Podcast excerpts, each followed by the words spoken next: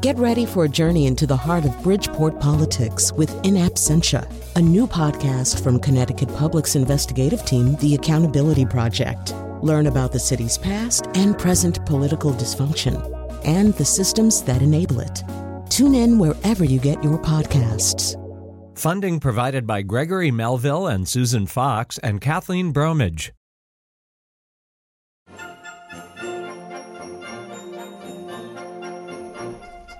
Santa's Log, May 8, 2014. I am increasingly worried about Wolfie the Elf. From the very outset, there have been questions about Wolfie's temperament, and now, during the long and less stimulating off season, Wolfie is struggling to find the patience required for the work we do. Yesterday's outburst was quite alarming. Stupid tangled Christmas lights. Gah! They won't untangle. I, I untangle one part, and then a big knot forms somewhere else. I hate this job. I, I hate it. Somebody in this workshop, can you find me a gun that isn't a toy gun and shoot me? Can somebody just kill me now? What seems to be the problem, Wolfie? Oh, Santa! I didn't realize you were standing behind me. It's, uh, it's just these lights. I, I can't untangle them. The other elves don't seem to have a problem. Look at the rest of them. Look at Snowflake, and Tucker, and Fizby, and Twinkle, and Peppermint. Stop! Stop! and Stop! Stop! Stop! Please, just don't say all the names of the elves. I get it. I, I totally get it. The best untangler is Perky McJingles. Come over here and give Wolfie some tips, Perky. No, no, no! Don't bring him over here. Listening to him is like watching paint dry. Untangling the lights is very similar to solving a Rubik's Cube, which coincidentally is my favorite toy. So let's call this blue strand X and the red strand X1. In this configuration, we have a problem because we don't have one of the two configurations necessary to move the stage 2, but if we do a 90 degree mono twist, Ah, my ears are bleeding. This is so boring. I hate him, Santa. I hate my life, okay? I could put you back on little tin horns and little toy drums. Ugh, no, they're too little, and it's just horns and drums and horns and drums and horns and drums until the end of the uh, entire universe. There's an opening over in gift wrapping. Huh. Is there an opening in drive railroad spikes through my head? Well, what do you want to do?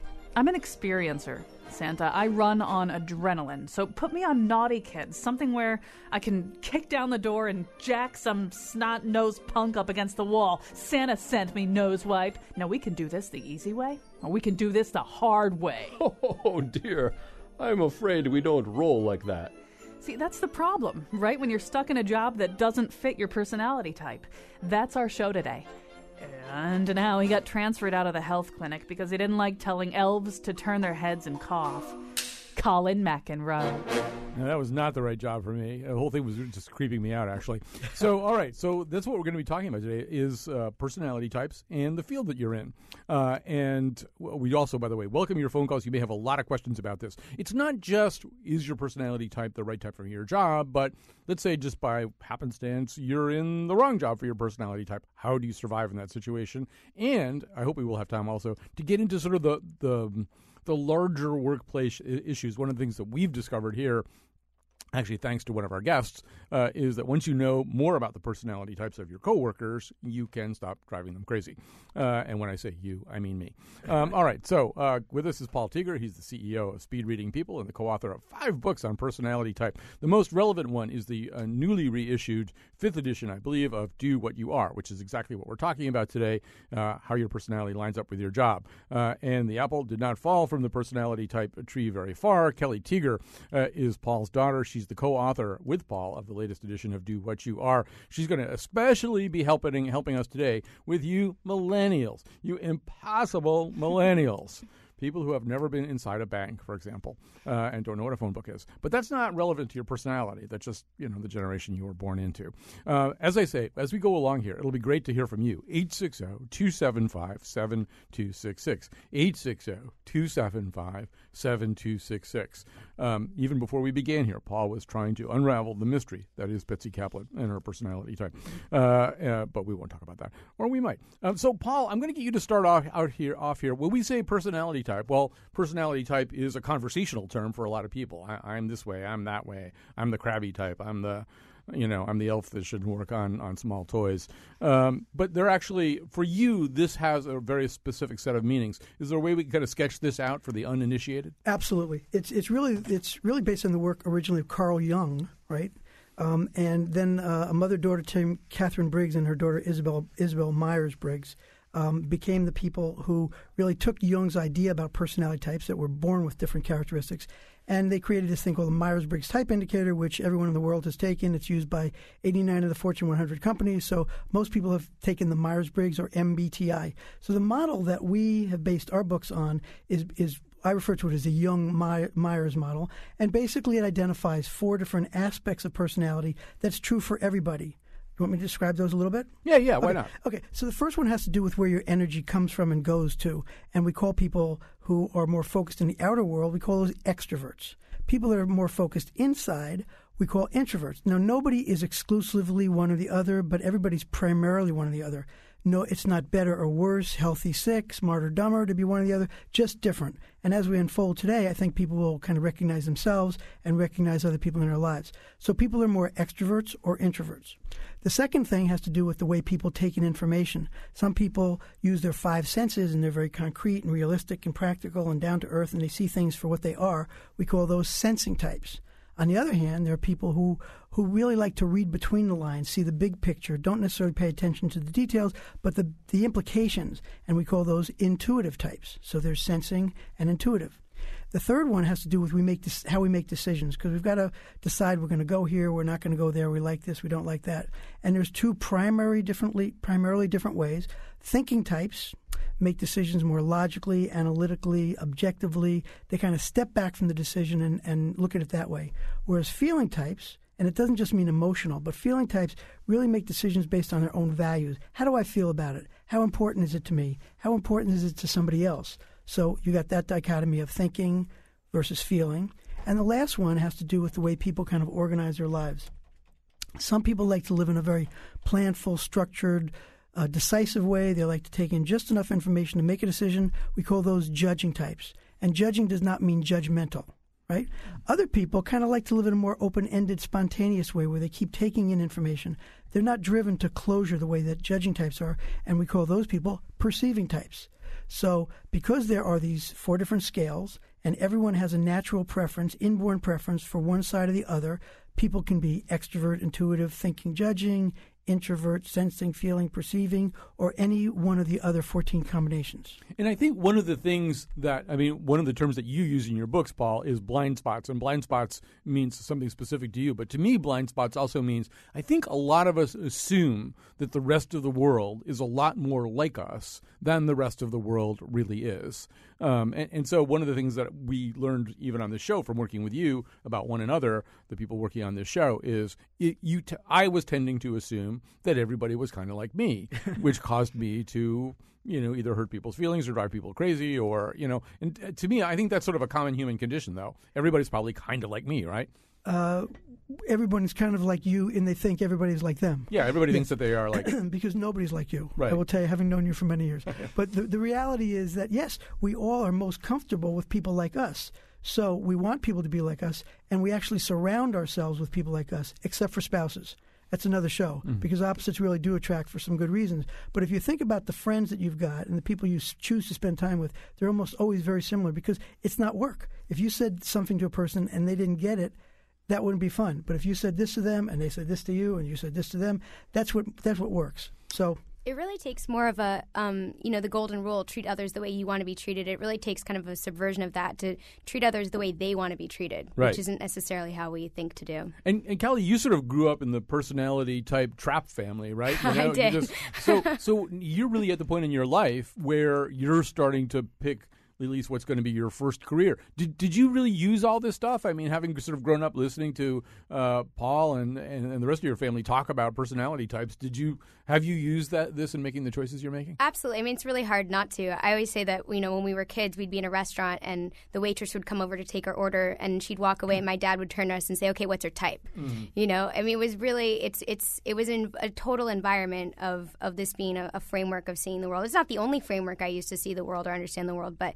it's definitely a very helpful one. It's very helpful to me in figuring out, you know, relationships between people, especially, and things that you know would be better suited to my strengths and think, ways to avoid blind spots. So, in terms of your career choice, uh, be a be a lab animal for us for just a second. I mean, tell us tell us what it is you're planning to do with your life and how that sort of matches up or doesn't with your personality. Well, it's funny. I, I am a I'm a millennial, and part of the millennial. Um, condition is is there isn't one thing that I'm going to do with my life. Mm. I'm not going to sit down tomorrow at a job that I'll be at until I retire at the age of 65 because I probably won't retire at the age of 65 because you know for many reasons and and I likely won't stay in one job forever. Um, so that that kind of fits in. You know, I I went to college. I graduated with a degree in the liberal arts, which is a very kind of modern millennial degree since it's nothing and everything.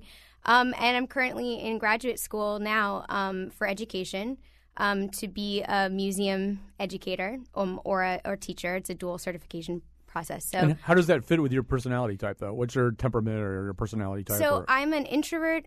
Intuitive feeling judger, and my temperament is one of an idealist. Um, many, many teachers and educators are idealists. It's sort of the biggest draw for those types of people. Um, idealists are really involved in relationships between people in kind of nurturing and um, helping growth in others, which is really what the field of education is all about. Um, and to, uh, idealists are also really about looking at the big picture and kind of being drawn to big ideas and, and the you know the marketplace of ideas and all of that kind of thing, which is really what drives me. I love to learn. I also love to teach, so it's really kind of staying in that world for me. All right. Well, you are of the same personality type. One of the two possible personality types for producer Betsy Kaplan, who did go to graduate graduate school in museum studies. So, really? Yeah, yeah. uh, but then, she became a nurse. I, I rest my case. So, um, all right, as we go along here, 860-275-7266.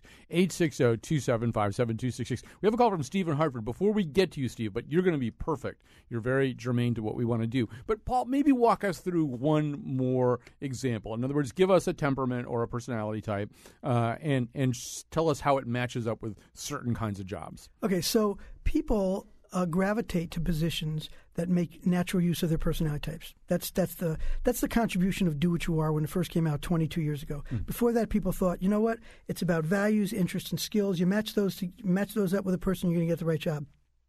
But the truth is, all three of those they're important, but they're all fluid when people are they're fluid and they're fluid especially when kids and people are 17 18 19 years old when they make decisions that affect the, the rest of their life if you think back to what you knew about yourself at 18 uh, well, I, I, won't speak for you, but for me, I didn't. I didn't have a clue.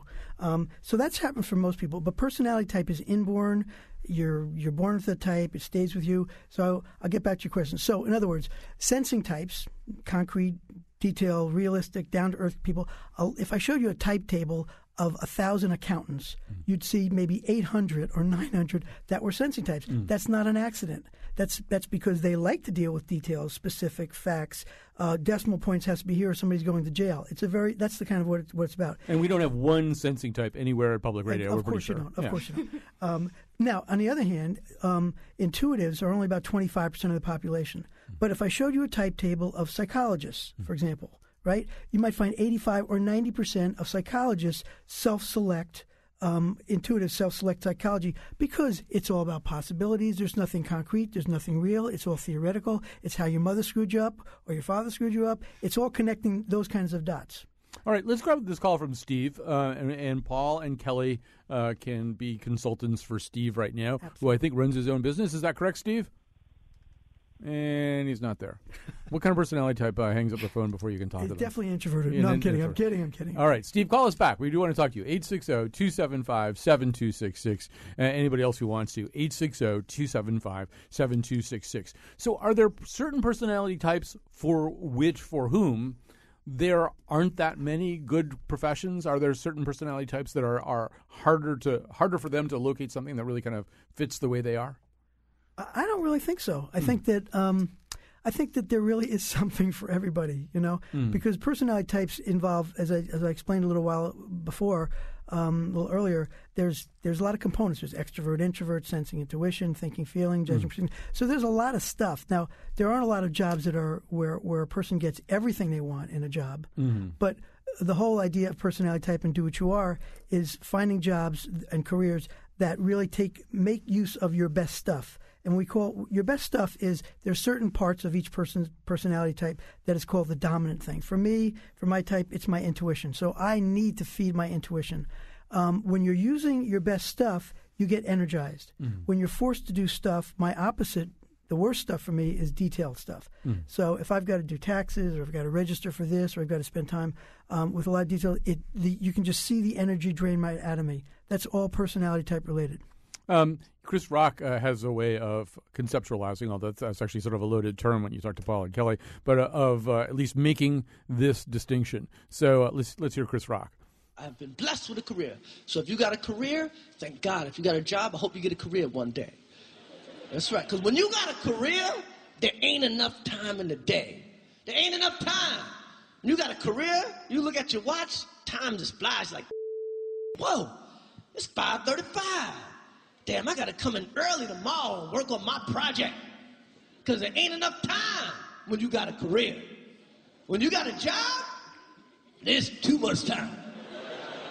That's right. You look at your watch like, ah, 908. You don't even trust the time when you got a job. You be like, what time you got? What time you got? What time you got? What time you got? What time you got? 9.15? Whoever got the latest time is the right time. You got the right time. All right. So, um, so Kelly, that's the distinction we're talking about, right? If you Right. find the right fit, if you're in your the, the job for your personality type, you have a career. If not, it's just like that, right? Yeah, I mean, I think that's a it's a very salient um, little clip there. And and so, I mean, one uh, opportunity that we're offering people, right, uh, Paul, is that people can take a personality test online. They can take it right now. It'll take them literally about less than five minutes. And if they want to do it, it'll tell them their type. It will tell them also like five career satisfiers, what they need in a career. And then if they want to call up and say, hey, you know what? I'm thinking about this career or that career. And if you'd like some advice from Kelly and I, I would be happy to do that. Um, so the, can I tell them the website? Yeah, yeah, yeah. It's personalitytype.com slash do what you are. So I'll say it again. It's personalitytype.com slash do what you are. And it literally takes you five minutes. All right, so do that, uh, and we'll have. If you do it right now, we'll have enough time uh, to try to get you on the air. Although we now have uh, sort of a full board of calls here, uh, this does not surprise me. So let's try taking a call this time and see how it goes. Here's Pat in Franklin. Hi, Pat. Hello, Colin and folks. Forgive me, I'm on a cell phone. But um, I'm a small business owner, and I just want to kind of go over some uh, experiences I've got with uh, different personality types. And I read a book years ago, and, and the title eludes me. I, forgive me, but um, I've learned different personality types and how to interact with them.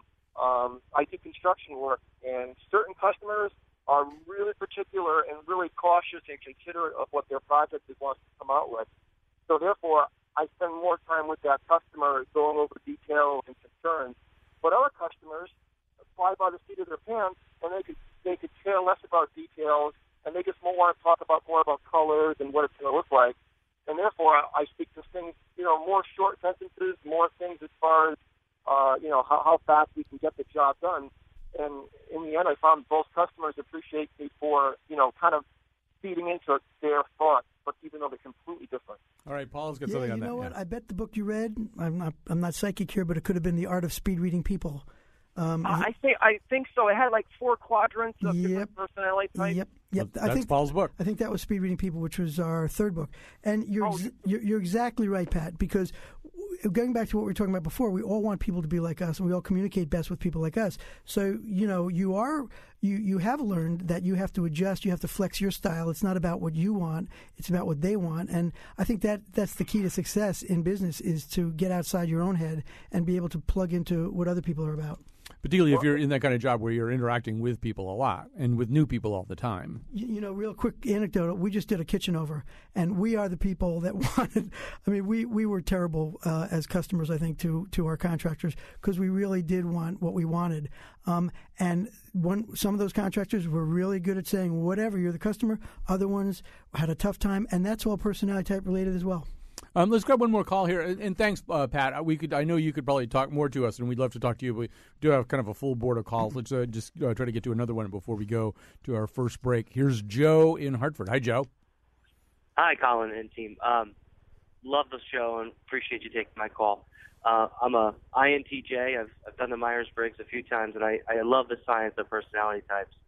Um, sort of a mid level manager in a insurance company. Surprise, surprise, in Hartford. But I'm thinking about the career and the job thing that Chris Rock was talking about, and I feel like I've gone through ebbs and flows of that, uh, where I felt like I was in a career and then it became a job. And I don't know if it's the work I'm doing or you know, sort of am I in the wrong genre or do I need to change change the genre of what I'm doing?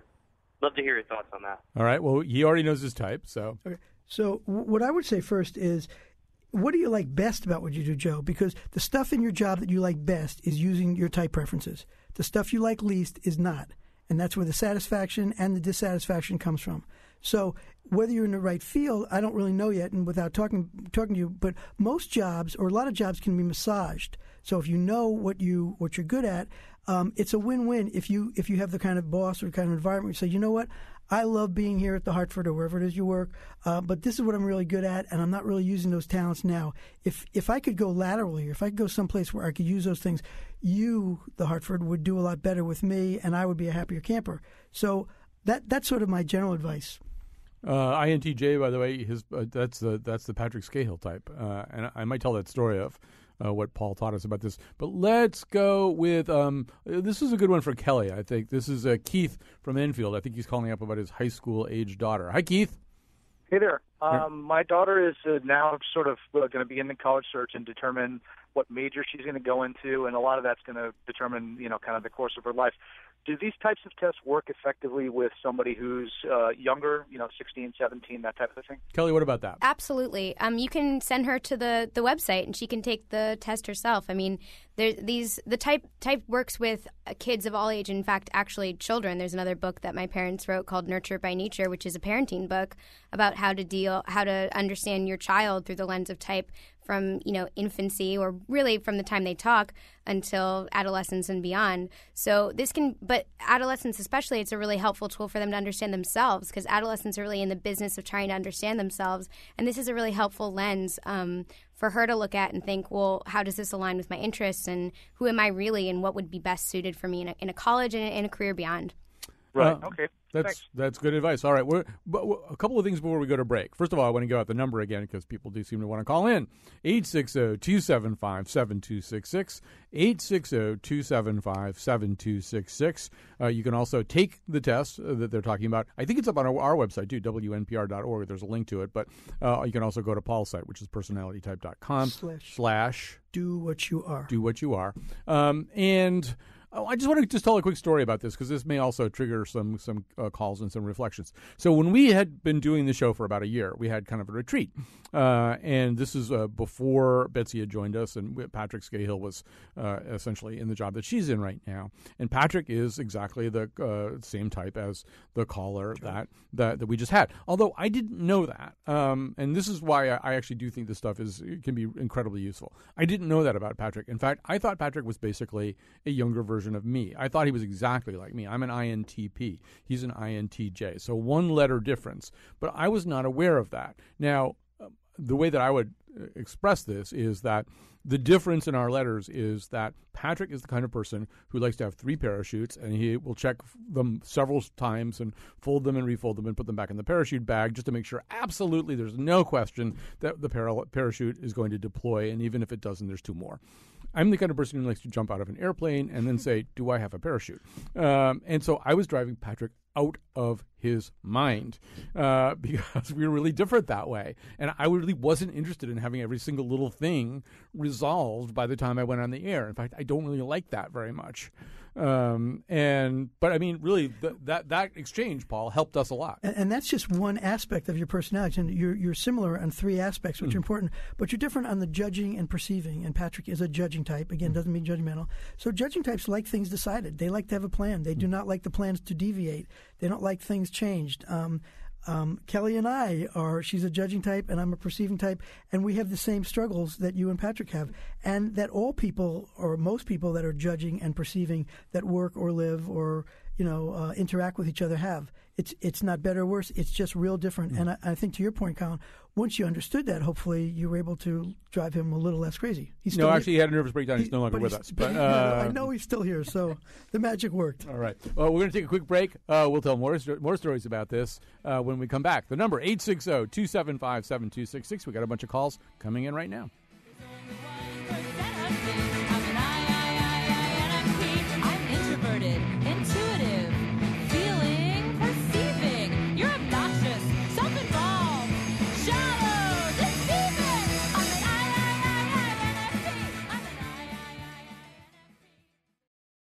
I know you've got to get out of your house. People can't stand being in their house, so you're invited someplace, and, and you go, and as soon as you walk in the door, oh my God, it's death. It's death. I can't believe it. Oh, I'm talking to this person. How am I going to get out of this conversation? What am I going to say to get away? And, and your, your mind is racing as if, as, as if you're going to go to jail if you don't come up with something, you know. And, and you, you, you grasp at straws. Oh, I got to get a drink, you know. Uh, I got to I gotta go to the bathroom, yeah. Uh, and, and you look at friends, uh, help, you know. It's, it's a nightmare. It truly is. I, can, I cannot I cannot do it. It's it's so exhausting. Okay, those of us who are introverts completely identify with that. That exact thing happens to me. I think I want to go someplace where there's lots of people, and then I go there and I'm completely miserable. Why did I leave my house? Uh, it's Yeah, just awful. I feel that. you got the same experience, Yeah. Because he's right. That's the, the message we get all the time. We're talking about personality types and your job, uh, and and how you interact with people around you in your job, and how you choose your job, and how you survive sometimes in a job that uh, that doesn't necessarily fit your personality. Let's grab a call or two more. Paul Tieger and Kelly Tieger are here with us. Uh, they are the uh, writers of the fifth edition of the book "Do What You Are." Um, Shane, hi, you're on the air. Hi, my name is Shane, as you mentioned, and I'm an INTJ. And my comment was that I find it kind of interesting when reflecting upon myself because I think that naturally I'm an F for that letter, but I operate as a T. So I have a preference for something that counters what I am by nature. Well, I think that Paul and Kelly would probably parse that a little bit differently. Um, Paul, one one way that I think about this sometimes is we we there's a way that we think that we are, Mhm. and it isn't always necessarily the way that we really are. Right. Well, you know what? Type is really a combination of na- of nature and nurture. I mean, people. I, I should let me let me say that differently. People's behavior is a combination of nurture and nature. The type part is the nature part. This is what you're born with. This is what you come out with. So, so Shane, I don't think you, um, you know, you are a T or think you're an feeler or um, you, though people are not sure at different times for good reasons, because the nurturing part is the overlay. So, for example, to a feeling type who was raised by two strong thinking types could learn to learns to be what it's like what to, to be more of a thinking type doesn't make them doesn't make them a thinking type, but that's how they behave. Um, so that's an overlay that's that's important. I think the difference, if you really wanted to figure it out, is um, there are intuitive thinking types and there are intuitive feeling types, and those are I don't want to get too complicated, but they're temperament and they're temperament differences. So you can find out if you really are a thinker or a feeler by either Do What You Are or some some other book that that shows you what your temperament is, and they they're very very different. I, I do think that if you are a thinker dealing with a feeler, you really have to take that into account. And that is something, uh, just to give another example from the show, it's the big difference between me and Chion Wolf. Uh, I'm to, I operate almost exclusively in the realm of thought to you know to the exclusion of almost everything else. Um, she really is very very much in touch of her, of, with her emotions and experience the experiences the world emotionally, experiences everything emotionally. Once again, until we did the retreat with Paul, I didn't hadn't really processed that because of course I wasn't really paying any attention because I was living in my head. Uh, and so anyway, as a result, it does help me understand that I have to take care of a certain side of this person that I wouldn't have to I wouldn't expect to be taken care of myself. You know, we were thinking about some some different people that other people would know that are um, uh, different type preferences. For example, thinkers, right? If people watch Joe Scarborough show, Morning Joe. Joe is a big thinker. Mika is a big feeler. And all this, you see this stuff happen with them all the time. You know, she's rolling her eyes at him, and he's shutting her down. And I mean, it's it's classic. It's played out every single morning. Uh, if you look at kind of um, um, introversion and extroversion, you get Bill Clinton, who's a big extrovert, Clint, uh, Hillary Clinton, who's a big introvert. You know, people that everyone knows and can see those kind of things played out. Kelly, I do want to talk to you a little bit about your generation. Um, uh, and I think there are a couple of interesting areas to get into. One of them is, you know, your dad and I are from a generation where if we got into the right job, most of the time we kind of stumbled into the right job. uh, there, you know, it's not as though Myers Briggs and Jung and things like that weren't available to us, but uh, I'm not sure we were as good uh, or at least as tuned to all this. Are, are millennials kind of aware of the conversation that we're having right now and maybe a little bit more likely to, to, to, to try to kind of turn the dials a little bit and, and make sure they, they wind up in the right place for their personalities? I think millennials have been raised to, for better or for worse, to be very um, focused on themselves. Mhm. Um, and this can be, you know, sometimes portrayed as a negative thing and sort of a narcissism thing. But it can also be a good thing because it, it can mean that there's more introspection there and that this generation is, is really focused on, on kind of looking inward and kind of analyzing and self analyzing and trying to get to know themselves. Um, so I, I whether it's in the form of you know personality type and i think a lot of millennials are pretty familiar with it in some variation or another or just in in its sort of more frivolous iteration as you know buzzfeed quizzes at, at infinitum you know and tons and tons of different quizzes trying to figure out who they are but on its more serious side i think that as a rule, we are generally more introspective as a generation. We are kind of trying to figure out what kind of job will make us happy rather than just what kind of job we're going to land in. Um, and I do think that's a positive thing. It's been kind of, you know, skewered on both sides, but I do think it is a positive thing ultimately to end up in a job that is, you know, more of a career that you spend time in. You spend, you know, a third or more of your life at work. I, I, the, of course, the paradox and the irony here are is that you are facing this incredibly punishing job market where your choices are ex- extremely limited at times, Yes. uh, and so tailoring everything just to meet those those specs can be even more of a challenge for you than, Yes. than people who've come before you. Yes. Um, our number, by the way, 860-275-7266. 860-275-7266. Let's grab a call from Chris on his cell. By the way, you can tweet us at WNPR Colin. People are tweeting right at our tweetmaster Greg Hill right now. Uh, here's Chris uh, on a cell phone. Hi, Chris. Hey, how you doing, Colin? Just Love fine. you and Coyote on the show. Um, I live in New York, but I'm in Connecticut most days, and almost every day I get to catch your show. Where my timing, my schedule works. Well, that makes us happy. Yep, great show. I love it to death. So anyway, I thought I'd, I'd add this. I don't know, you know, it's a little different than your other calls. I'm an extrovert times ten. Um, my ultimate passion in life is music, and for 18, 19 years, I have been nothing but a full-time self-employed musician, and that works out really nicely because besides it being my passion, I hate authority. I'm a complete rebel, and I'm unemployable. I couldn't possibly work for somebody and, and, and take orders.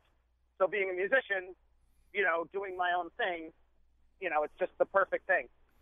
Well, first of all, we knew that you were an extrovert before you said that. Um, that wasn't a real tricky one for for any of us. But Paul, he raises kind of an interesting question, which is, I mean, and, and it goes back to what Kelly and I were talking about too, which is people don't always have the kinds of choices that Chris is talking about right now. He's it, things have worked out well for him. His personality wouldn't fit a lot of kinds of situations. It does fit the situation that he's in. Not everybody can do that, and and, then it raises the question: Is it better to starve or or be uh, in in a lower paying, less rewarding kind of environment that doesn't fit your personality, or should you just try to hammer your square peg into a round hole and make the best of it? Uh, You know what? That's way beyond my pay grade. It, Mhm. it really. I'm not trying Yeah. to pun on that. The reality is that's that's an individual choice. But I think that the the the advantage about knowing personality type is you know what you need to do. You know, there's a really good, there's a really very simple, good question, one question quiz to find out if the person's in, in the right place. I say, "You like your job?" They go, "Yeah." I said, "Then you got the right job. Mhm. Then it's a right fit for you." I mean, it's it's ridiculous, but that's true. And but then if you probe a little deeper and say, well, "Why is it?" It will always be because it makes use of who they are as a person, and it doesn't force them to do too much stuff that goes against their grain, which is a, is a prescription for burnout. So I think that you know I think that Chris is lucky, but um, there are a lot of people who are able to create situations for themselves. But you got to know what kind of situ- situation you want to create. Okay, our number 860-275-7266. Let's grab uh, another call here, and I think we have another uh, millennial calling in. It looks like here's Tamara in New Britain. Hi, Tamara. Hi, um, I'm calling because I currently have a job, but I'm graduating this year with a bachelor's in psychology, and I I want to further education, but I'm not sure which direction I want to go. And my personality type is ISFP, and I wanted some like advice. Okay, so you are uh, introverted, you are sensing, you are feeling, and you are perceiving. That's what you just told us, right? Yes. All right, uh, I'll throw it over to the experts. So, uh, people who are um, ISFPs like you, and, and you're interested in psychology, right? I assume, or I'm going to guess that you're interested in psychology because you want to help people, that you're sort of drawn to, you know, kind of helping others, and, and that you want to do something that, you know, a lot of feeling types want to do jobs where they feel like they can make meaningful connections um, to other people and that they can help and, and they can be of service. Um, so I would wonder, what, what do you like best about psychology? helping people find direction kind of because I'm a little bit lost like Mhm. since I've been in school and just helping people find their way is kind of what I like about it. So some something that might be um, a good thing for people who are sensing types as well is trying to help people in really concrete ways. Um, you know, you I think it would be satisfying to you or people of this type if with the way that they can help people, they see a result. You know, they see that this is actually making a difference in their life. So something in the realm of counseling or something in the realm of social work, a lot of people of this type, you know, introverts typically like to work one on one with other people or smaller groups of people, um, and it can be very satisfying for someone who's an introvert and also feeling type to make those meaningful one on one connections in something like counseling or social work where you really you, you can see the difference, you can see the difference that you're making, and you're really touching lives. Yeah, you're probably not going to want to be a psychoanalyst, you know, where you like talk to somebody for six years and then finally tell them something. Um, No, all that right. Would be, that would be what you would want Yeah. to do. Well, maybe. Yeah. Although to me, actually, I, I, I'm an INTP, and uh, Christopher tweets, "I'm an INTP," which unfortunately means I won't get around to calling until after 2 p.m. um, and I understand that you get distracted by other things. There are so many interesting things. Uh, you know, why can how can you call? And then you'd have to talk to somebody anyway. That would be horrible. um, I actually think you might you might disagree with me. To me, and, and this may be um, a function of my four letter or my two letter type that more than it is. But to me, the most I think the most dividing access uh, axis rather is that the the one that that, sh- that Kelly was just talking about a little bit with her that sensing versus intuitive accent uh, access. As an intuitive, I have a lot of trouble relating to and understanding sensors. Um, like you know, with a feeling type like Wolfie, okay, I figured out you got feelings. Okay, I'll pay attention to them. you know, I mean, most of these things I sort of get, you know, but it's hard for me to um, relate to people who are sensors. I get it. Um, and and the reality is that of all four dimensions, that is the most complex, and I think it's the most important. I think it is the greatest differentiator people between people because it's the way you see the world. It's Mhm. not how you deal with people. It's how you actually look at the world. What information comes in. What information you allow in. Somebody looks at an apple and says, "This thing, you know, it, it weighs about uh, two ounces. It's red. It's got some green spots. It's got a little green stem. It's got," and they that's what they see. They see the specifics. When you look at it, you might think of the Big Apple. You might think of Apple computing. You might think of something else. Garden of Eden. The Garden of Eden. Uh, you could probably do 20 minutes on this, right? But sensing types and intuitives are Agreed. very, very different people. They're just. I, I so I, I feel your pain about that. Um, and um, but fortunately, um, we need each other. In other Mm. words, sensing types need intuitives to give them new ideas and see new ways of looking at things and see possibilities. But intuitives need sensing types to ground them to say, you know what, I'm thinking about this, but is this really realistic? I mean, I'm a big intuitive type, and my greatest blind spot is that I see the possible and not the, the doable often. So I create lots and lots of great stuff. Sometimes it's not always doable because I don't have that sensing gene developed nearly as well as somebody else does. All right, we're going to take a quick break here. We've got Paul and Kelly Tieger here with us. We've got a lot of calls coming in. We also want to, if we have time, talk a little bit about uh, talking about my generation. A lot of us are doing second and third careers right now. This is uh, maybe your chance to steer the ship in a new direction.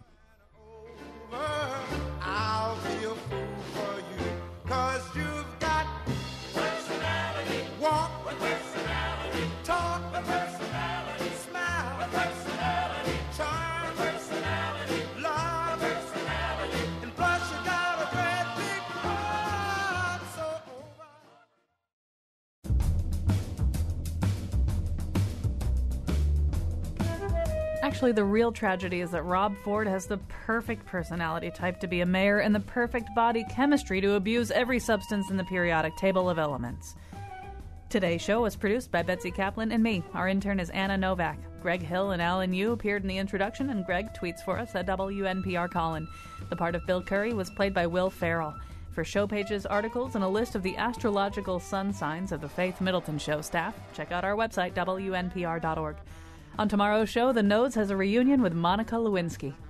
And now, back to Colin. That's right. She's back in the news. She'll be one of the things we discuss uh, on the news tomorrow. Now I'm thinking about the personality types of all of our news panelists, uh, but that's not what we're here to talk about. Paul, I do want to uh, take a moment. Paul Tieger, Kelly Tieger, by the way, authors of the fifth edition of Do What You Are. What was that note that you were just showing to me? Uh, just about boomers. Oh yeah, that's what I was. That's where There I was you going go. anyway. Yeah. So baby boomers, uh, we've had one career. Some have had two careers. But you know, you get in your fifties and sixties, and you think, "What's my last job going to be? What's the last job I do going to be?" And and so, how is that any different from the calculations that that that Kelly would be putting into that kind of decision in her twenties? Okay, so great question. Let me just throw a few stats at you. There's about 76 million boomers, about 44% of the population. 10,000 boomers turn 65 every day. This is mind blowing. 70 percent continue to work after they after retirement age. So 70 almost, you know, uh, most of us are not going to retire. Most people have like, you know, the stats are ridiculous. Like 60% have less than $100,000 in retirement savings. So we are not going to be retiring. This is not going to be Florida with the white belt and the pants and the, the uh, you know, early bird special at 3 o'clock. So we're going to be working. So the point is that we should be doing something that we like to do because we got 20, 30 years, maybe some of us, to do that. Um, type can be helpful, and, and what we did with Do What You Are this edition is Kelly focused on millennials, which we've been talking about, and I focused on boomers. So I interviewed a bunch of people who had first careers and then talked about what they did after that, what their tra- transition careers were. And predictably, there were some great, great stories. Um, and it was the, the greatest stories were the people who got to continue to use what they're about, or in some cases, got to use it for the first time. You know, as you pointed out, people get stuck in careers and they get mortgages, they get kids, they get families, and you know, then they get kids put through college, they got car payments, and before you know it, your your life is over. Um, a recent poll was done, I think, by Parade Magazine, because not that they're the scientific. Uh, uh, They're not considered a peer-reviewed journal, but No, no, they're not. But they got a lot of people that fill out there. Sixty percent said they would choose a different career if they could start all over. It's a big number. It's not ten percent. It's not twenty percent. That's a lot of a lot of a, a lot of people. So my message is that you really can find something either that builds on who you are or for the first time makes you, you use of who you are. We had a guy, for example, who was running a company. Um, he was a an ISTJ. Mm. He's running a family company. That was his obligation. He did it well. But when he when he when he stopped doing that, he became a history teacher. Loved it. Mm. I loved history. It makes sense. Loved working with kids, doing duty, working in a in a structured environment like schools are.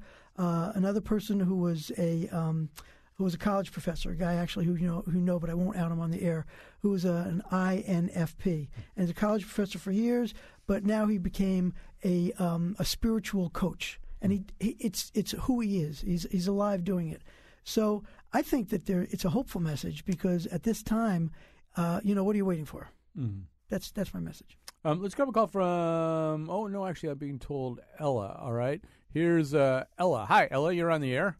Hi, uh, Colin. Thanks for taking my call. I'm 25 years old. Um, I graduated from Berklee College of Music in 2011, and right after that, I was uh, managing bands for a while. I started my own management company with this wealthy guy I met waiting tables in Boston, and I did that for a few years. And after it ended, I was pretty lost about what I was going to be doing in terms of should I go back to New York and keep working at labels? That was too expensive to live there. I didn't have money. So I kind of went through this uh, phase where I was sort of like, you know, I have this music business degree and I'm a musician and I just don't know, you know, now what I want to do because I'm sort of faced with limited options. You know, you start working in the music business uh, from a starter position, you're basically making like a Taco Bell salary. So I just needed to reevaluate based on my needs, which is, you know, financial stuff to pay for loans from school. And I had been nannying for uh, kids with autism on the side for extra money. And all of those mothers um, that I worked for sort of helped me uh, guide me to being a speech pathologist, which is what I'm going to school for. There's lots of applicable things that you can do for therapies with these kids that relate to music. So I just wanted to offer some advice, I guess, to kids my age who might be graduating with degrees that don't necessarily um, fit what they might be needing for their lives in terms of uh, maybe money, maybe it's not what they thought it was going to be. Um, I found a lot of hope in like this new career um, because it does relate to my personality, like you guys are talking about. You know, I feel like being a musician, I'm able to um, understand people's emotions pretty well. I feel like I'm good at interpreting other people, and I've gotten a lot of feedback about that from taking care of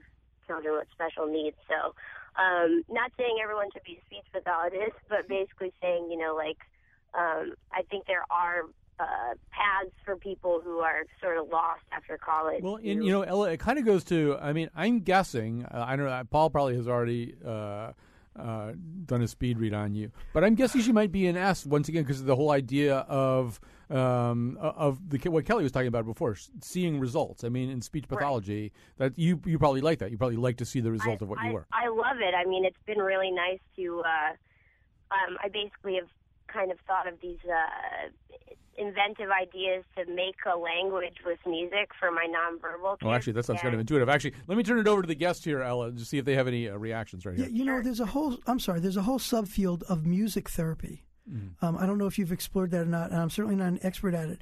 But we actually did a show about it recently. Colin Yeah. did a show at Watkinson, and there are people who who really use music to do amazing things with people um, in a therapeutic context. So a speech pathologist is certainly one um, you know really good option for you. But I would I would encourage you to, to look at that maybe as a subspecialty or, or a different area. Let me grab one more call here. We're running out of time. Alas, I knew this would happen though. Here's Jeff in Southington. Hi, Jeff. Hi, Colin. How are you? Good. Um, Ian, ENFJ, and I wanted to talk about, I guess, my my job, and actually my wife is an ENFJ too. We're both people managers. I'm in IT, and she is in HR. Um, both of us have, I guess, some level of emotional intelligence, able to read people, and both really enjoy the people side of management and working with people, developing people, etc. Um, and have bonded a lot. And, and I'm thinking like ENFJ is a perfect place for that. The other side of the coin is making decisions in a business context. I, I always feel like that uh, that that code basically makes it tougher to come to a resolution because I see into it, I jump on it right away, and I don't take the time to do the analysis of it that maybe I should. Well, before Paul speaks, let me just say you're an ENFJ, you're a manager. As an INTP, I would just like to say, please leave me alone. Stay in your office. I, I want to know if you and your wife ever fight. Never. Exactly. Because it's you're both- Like we got into each other's hearts immediately. It's been incredible. She's my best friend, my partner, my confidant, everything. How It's long have you been married? astonishing. Uh, seven years now. I'll give it another two weeks. no, Um, I'm kidding. I'm, yeah. I'm, I'm totally kidding. But you know, Paul, we only have a couple minutes left. But you know, this the thing that he's bringing up is is I think a big part of this. He's a manager of people, so there's on the one hand his personality type and whether that whether the job he has makes it, you know, him happy. Clearly, it does. But you, when you're a manager, you're constantly interfacing with Yeah. all these other people Yeah. and their personalities. And let me say this: um, there's a reason why most managers, the vast majority of managers, are thinking types, not feeling types. And it's not because feeling types are not as good, but it's because feeling types, because managers have to make tough decisions. They got to discipline people. They got to fire them. They've got to call them on the carpet. Uh, they get to know them personally. They know who's, you know, what the kid's bar mitzvah is coming up and who's getting a gallbladder operation and what their family op- what their family situation is. And and they they, they bond and make a, a a- a strong personal relationship, which is what they want to do. And then it's really tough when it comes time to make the tough decisions. Um, let me just say one thing before we run out of time. If you didn't get on the air today, or I didn't read your tweet, or you didn't get to interact at all, I've got great news for you. Paul Tieger and Kelly Tieger will discuss and sign copies of the latest edition of their book, Do What You Are. Discover the perfect career for you for the secrets of personality type. Uh, and that is tonight. Uh, Thursday night, May 8th, 7 p.m. at the Barnes & Noble in Blueback Square in West Hartford. Uh, so uh, you can get off your chest what you need to get off your chest. You only have 60 seconds left. Although, although I just want to follow what you're saying is, you know, he's he's a feeling type. He's a manager. But I noticed what he said is he could read other people. He Right. could, which which is why I would be a bad manager as a thinking type because for the most part I don't have any idea. Well, what you don't want to be a manager because you're not right. So so you're not wired to do it, and you're doing the right thing. Yeah, but I think for some people anyway, the feeling thing can be an advantage, uh, advantage as a manager because they they're capable of empathy. Exactly. And you know what? The, the, the real trick in this whole stuff is balance. There's Hmm. nobody who's exclusively a feeling type. You know, he's a feeling type, he's a dominant feeling type, so he's got a lot of access to that. But anybody who's competent is somebody who's developed access to their other side. And and that's really the one of the gifts of personality type. If you know what your strengths are, then you also know what your blind spots are, and that helps you develop those sides. All right. Well, this has been great fun. It always is. And I'm sorry to those people that I didn't get to Priya, Emily, uh, Tom.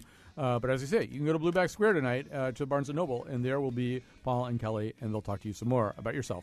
Uh, and we'll be back tomorrow with a nose, and we'll be debuting a brand new uh, very young, millennial, in fact, nose panelist, whom you will meet tomorrow.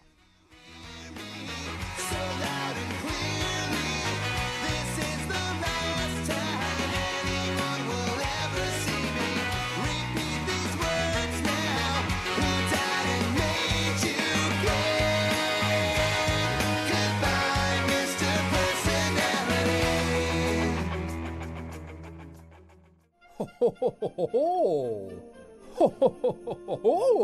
I'm Chion Wolf, and I finally figured out the perfect job for my personality type.